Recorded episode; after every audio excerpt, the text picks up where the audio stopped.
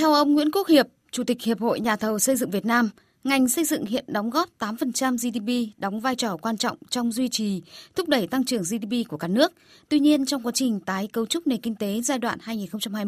2021-2025, các doanh nghiệp xây dựng đang đối mặt với 4 vấn đề cần vượt qua, vốn, công nghệ, lao động và thị trường. Trong đó, vấn đề lao động để đáp ứng được sự phát triển của công nghệ mới là cả một vấn đề, bởi đặc thù ngành xây dựng có tới 70% lao động nông nhàn, mới chỉ có khoảng 25 đến 30% doanh nghiệp có qua các trường lớp đào tạo có bằng cấp. Ông Nguyễn Quốc Hiệp nêu ý kiến cái đặc thù của ngành xây dựng Việt Nam là lao động làm thế nào để đáp ứng được cái nhu cầu phát triển về công nghệ mới. Hiện nay chúng tôi đang gặp khó khăn bởi vì các doanh nghiệp vừa và nhỏ thì không đủ cái khả năng xây dựng các cái trường học cho bản thân mình. Chỉ có các doanh nghiệp lớn, một số thôi, thì có đủ cái khả năng có được cái trường đào tạo riêng. Còn hiện nay các cái trường mà đào tạo như trước kia của nhà nước thì chúng ta dần dần là không còn nữa. Hiện nay chúng tôi cũng đang bàn với bên Tổng cục dạy nghề là xem có những cái cách gì hỗ trợ cho hiệp hội nhà thầu để chúng tôi tổ chức được các cái trường đào tạo cho công nhân.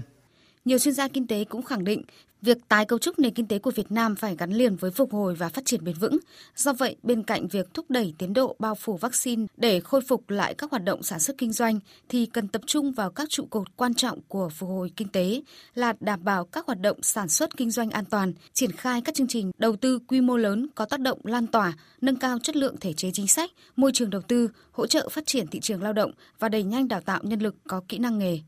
Ông Trương Anh Dũng, Tổng cục trưởng Tổng cục Giáo dục nghề nghiệp khuyến nghị về dài hạn, các doanh nghiệp cần có chiến lược và lộ trình phát triển nhân lực thích ứng với bối cảnh tái cấu trúc nền kinh tế và cách mạng công nghiệp 4.0. Đặc biệt trong bối cảnh dịch bệnh như hiện nay, cần gắn kết đồng hành với hệ thống giáo dục nghề nghiệp trong đào tạo bồi dưỡng nhân lực có kỹ năng nghề, xây dựng cơ chế hợp tác trên cơ sở hài hòa lợi ích, cùng có trách nhiệm xây dựng mô hình gắn kết giáo dục nghề nghiệp với doanh nghiệp – để thúc đẩy người sử dụng lao động phát triển nhân lực có kỹ năng, thích ứng với yêu cầu của quá trình tái cấu trúc nền kinh tế. Nếu mà chúng ta tập trung đúng mức vào cái trụ cột nâng cao cái kỹ năng lao động và đổi mới công nghệ thì chúng tôi cho rằng cái lò xo năng suất lao động sẽ kích hoạt và sẽ bung ra. Bởi vì trong cái trạng thái bình thường mới chính cái kỹ năng lao động sẽ giúp các doanh nghiệp các ngành công nghệ mới năng suất lao động cao sẽ phục hồi và phát triển mạnh mẽ. Qua đó sẽ giúp cho nền kinh tế không những nhanh chóng thoát khỏi cái suy thoái mà còn đồng thời sẽ được tái cấu trúc theo hướng hiệu quả hơn